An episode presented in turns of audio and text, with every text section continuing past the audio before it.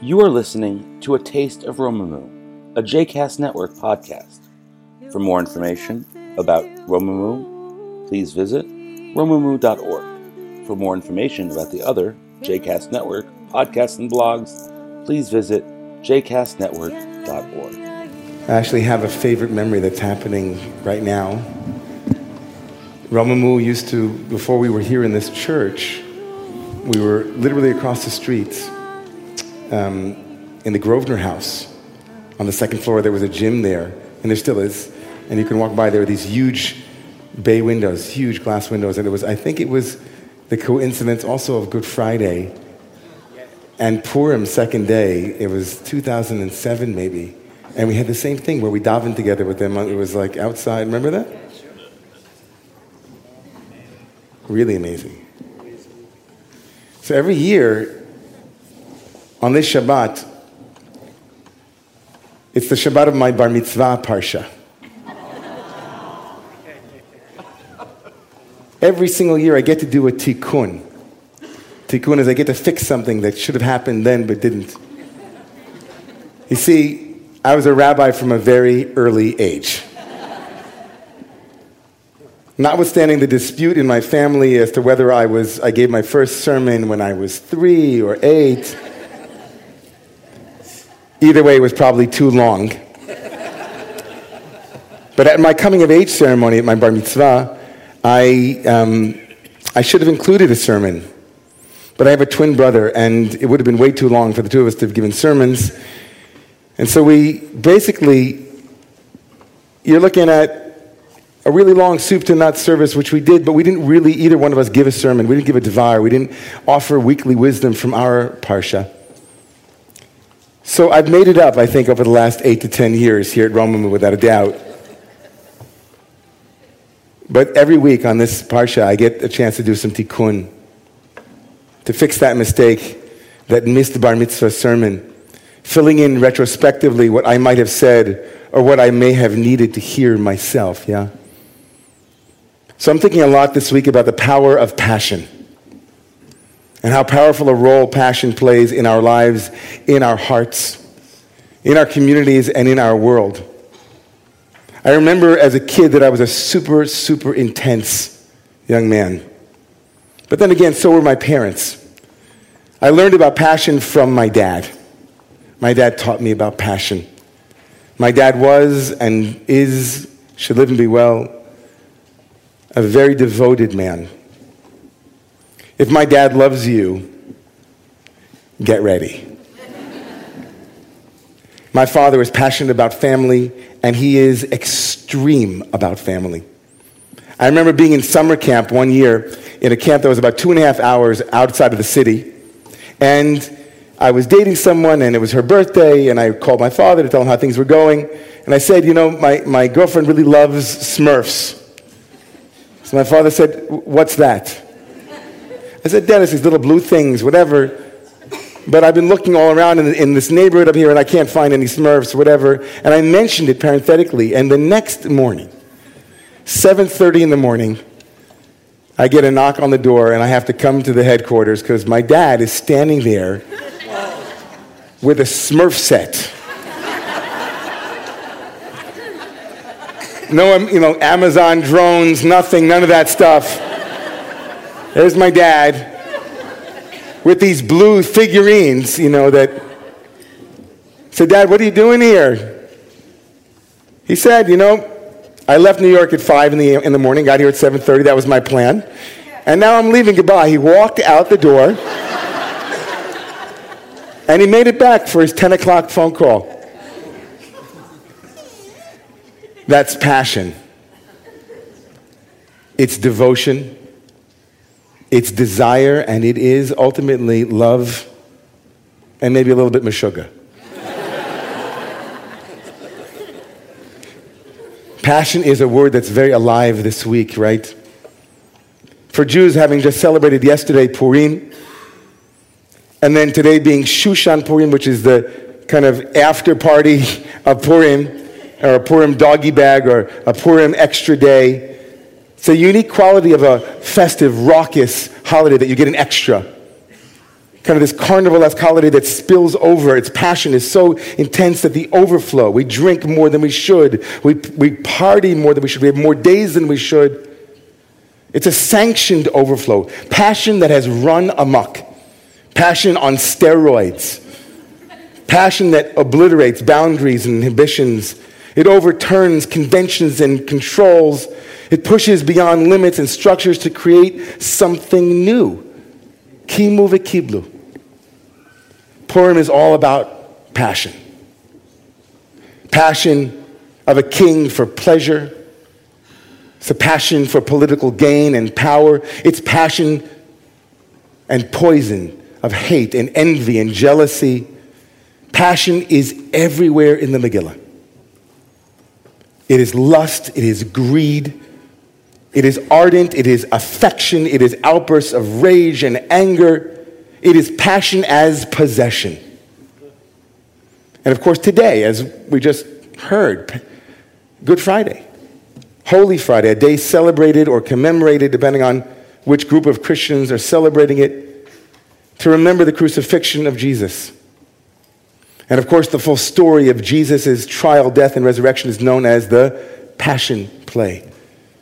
A story of pathos and pain. Passion there is from the Latin passio or pati for pain, suffering.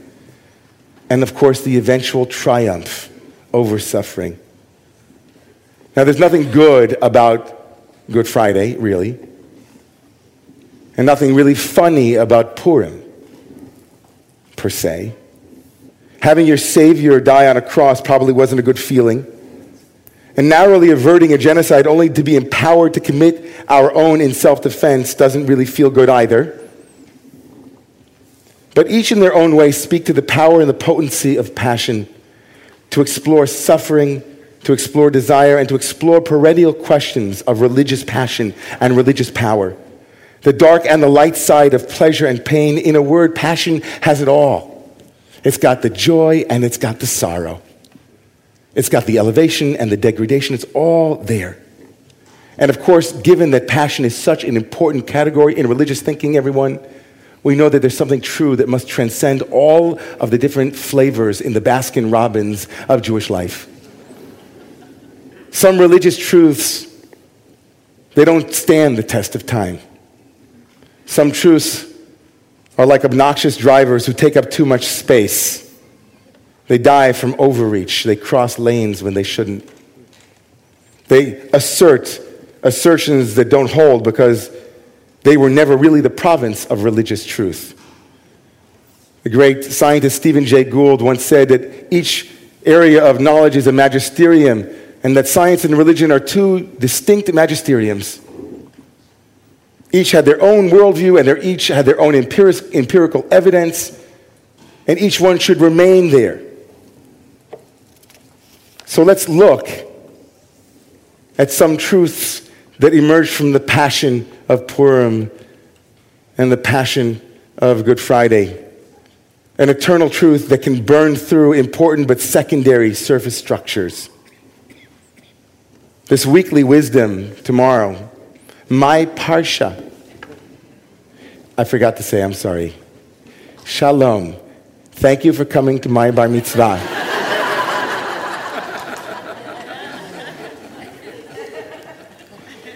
Tomorrow morning's reading is going to begin with an arresting image of fire on the altar. Vayidaber Adonai el Moshe lemor. God speaks to Moses saying, Tzav es Aaron v'es banav lemor zos Torah ola.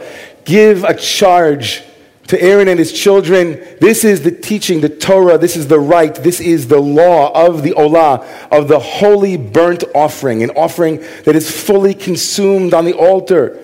Let fire, let fire consume it completely. Let it be consumed, the Eish HaMizbeach tukad bo. Let the fire of the Mizbeach, of the altar, let it be inflamed, let it be consumed. This Korban Olah, it was a unique sacrifice. The entire night, the animal would burn down to ashes on the altar.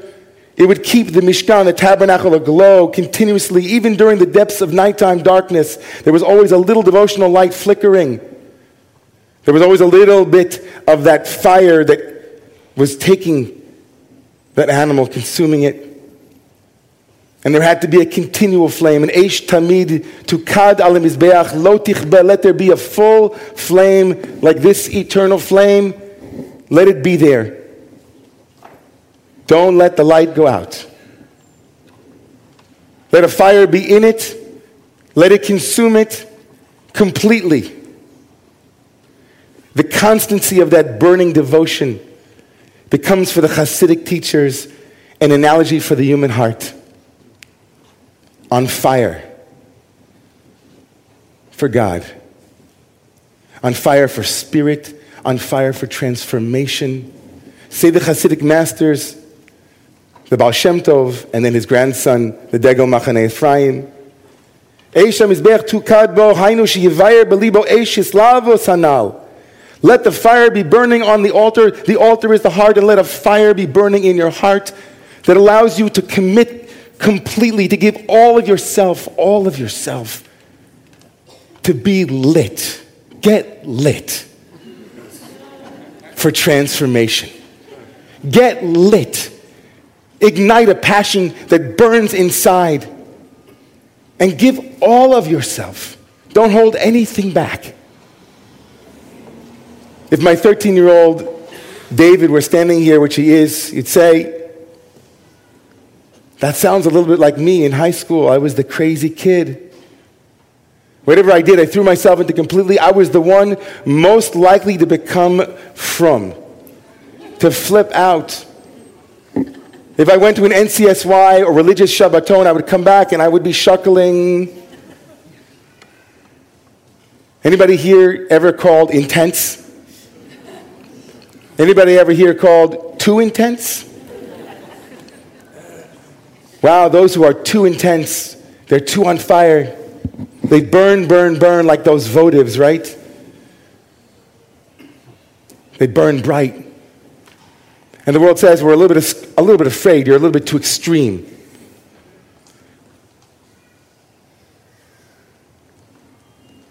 In a week in which we saw the ugly, shameful shadow flames of extremism. In a week in which we saw the ugly, painful, distorted passion for power and politics. In months in which we are full blown, it's up in our face. The intensity and the absolute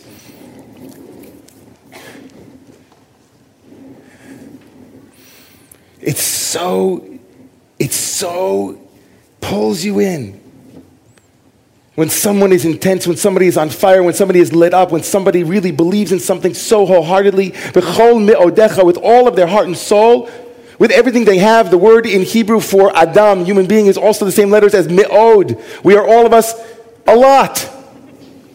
We have a yearning for intensity.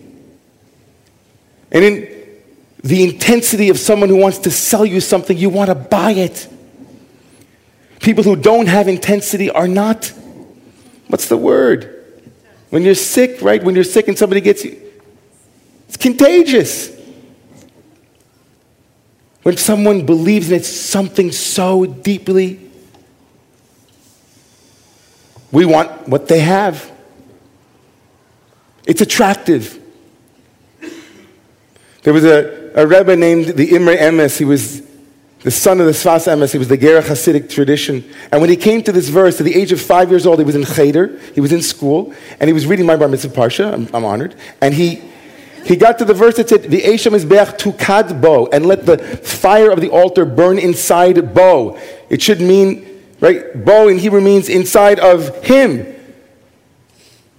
But the verse was saying, let the fire of the altar burn in it, in the animal, or on the altar. So this little kid says to his malamed, he says to his teacher, he says, what does it mean when it says tukad bo? Is that referring to a person?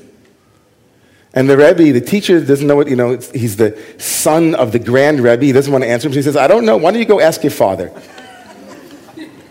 so little Avram Alter, Avram Alter, goes over to his father's Sfas Emes, Yehuda Lev Alter, and he says, he says, Abba Tati, he says, it says in the verse, in this week's portion, let the fire of the altar burn in Bo, in him. Who is that referring to? So his father says, No, Avramel, what do you think? So you know what Avramel said? He said, I think it means the priest, the one who is igniting the altar.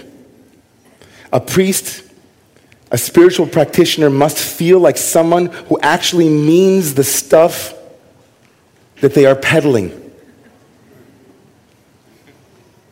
A book that just came out this week that was reviewed by my friend Mark Oppenheimer in Tablet was posthumously published by Edgar Bronfman, the great philanthropist, the heir to the Seagram's fortune, who grew up in a secular home, a complete atheist, and he wrote a book called Why Be Jewish?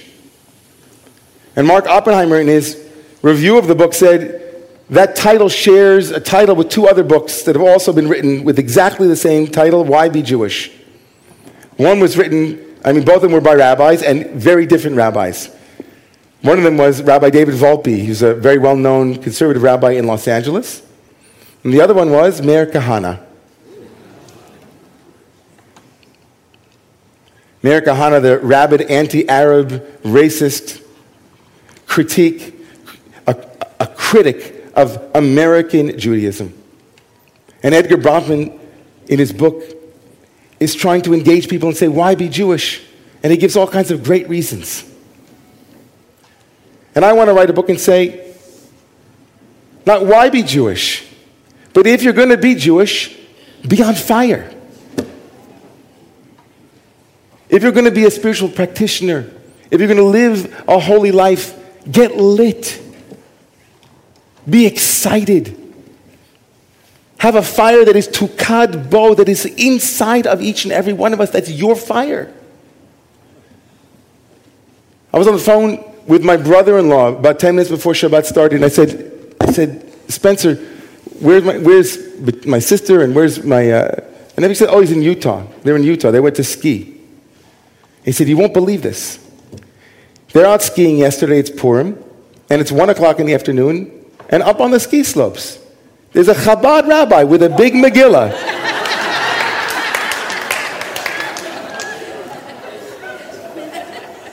Chabad rabbi with a big Megillah on the ski slopes in Park City, Utah.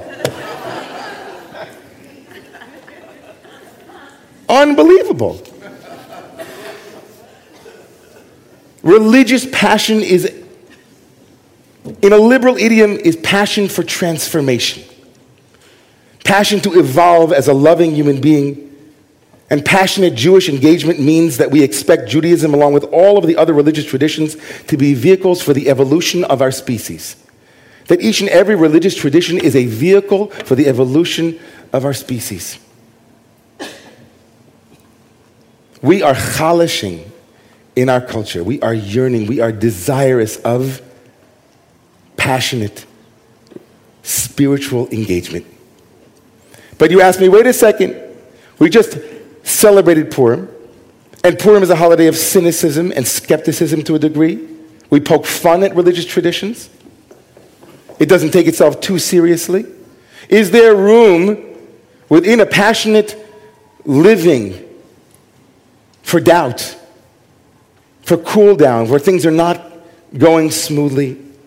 And so here's where the Parsha says something brilliant.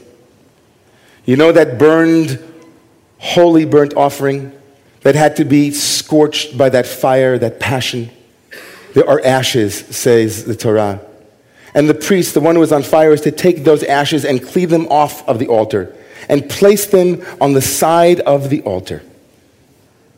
My friend Dr. Aaron Leib Smokler writes This pious act of Trumat Hadeshin, of lifting and shoveling the detritus of fiery consumption, reminds us that light does not and need not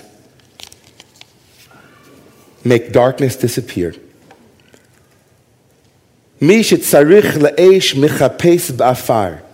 The Maggid of Mezritch says that if you need fire, you find fire even in the dust, even in the ashes. There are embers that just need to be burned on. So, okay, you were on fire and now you're not. Great. you place that little canister of ashes right next to the altar, and there's fire in those ashes. If the fire is not burning in me, if I'm going through a tough period, if I'm feeling that my life is slightly less than passionate, look in the place where stuff that we've thrown out, stuff that's burned up, stuff that's no longer there, but stay with it. That's Good Friday. Good Friday is the universal spiritual truth expressed through Christianity that on Good Friday Jesus was crucified, and on Esther, I mean Easter Sunday,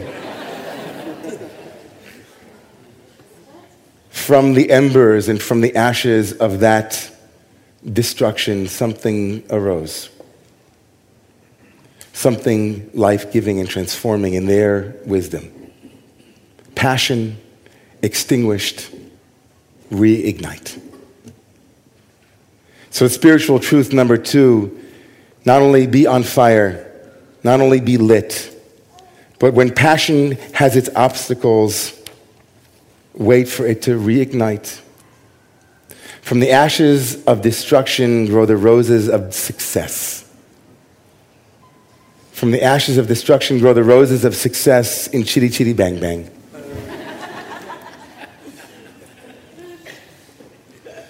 so I'll close with one last story. In the spring of 1938, 78 years ago, my five year old father and his two year old brother, Joe, along with my grandmother Irene and my grandfather Ali, left Berlin on a journey that would bring them here to New York, to the safety of this land of immigrants. Here, my grandparents would thrive, and here, my parents would meet. And here, on March 28, 1969, I was born with my brother Adam.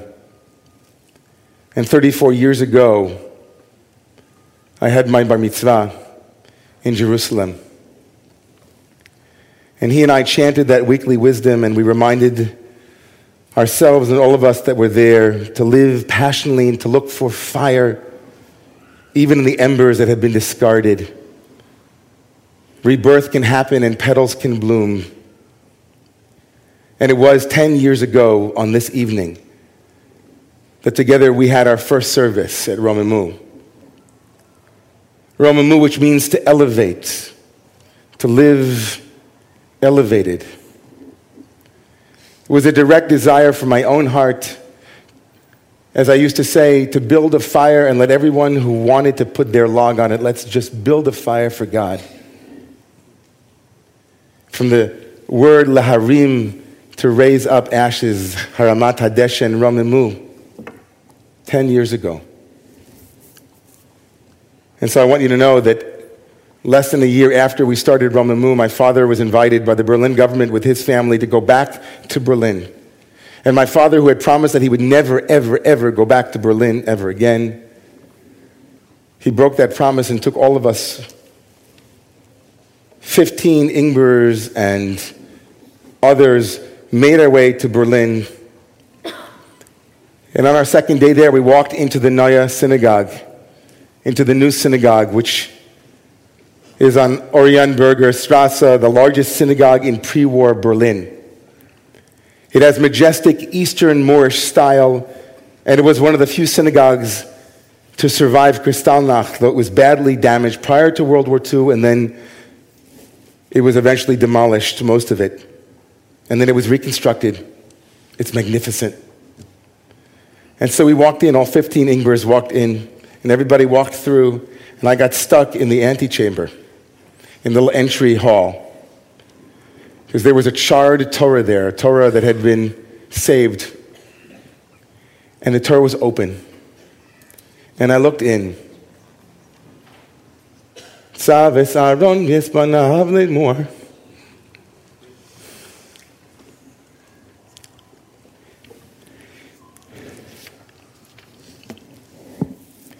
it was open to my bar mitzvah.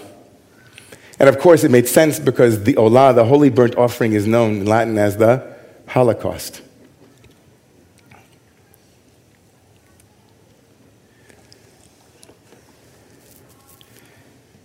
I leave for Berlin on Sunday, April 3rd. At a time where even last night here in the shul, I heard people saying things like, There isn't a God. I heard people in Romemu saying, There's no truth but this truth. I heard people speaking, and I couldn't believe my ears because the response to religious fire that is extreme is liberal spiritual fire that is extreme, that is devoted to the transformation of humanity through love, the strongest fire that exists. A great Christian mystic named Pierre Teilhard de Chardin, who was also a paleontologist, he was a scientist, he was a mystic, he wrote, The day will come when, after harnessing space, after harnessing the winds and the tides and gravitation, we shall harness for God the energies of love. And on that day, for the second time in the history of the world, we shall have discovered fire. We shall have discovered fire. On a week full of the fire of hatred and hostility, let's remember those words. On a week that is the solemn remembrance of death and resurrection. On a week where everything in us is so sick of the vitriol and so sick of the misogyny and so sick of the racism and so sick of the pettiness and the smallness on a week like that. Fire burning here, in Bo, in here. Bo knows. The fire for transformation, the fire for living lit. Let's keep that fire growing. So that when people look at us, they say, wow, what are you on? And you'll say, I'm on love. I want to build a world from love. Let's be passionate people.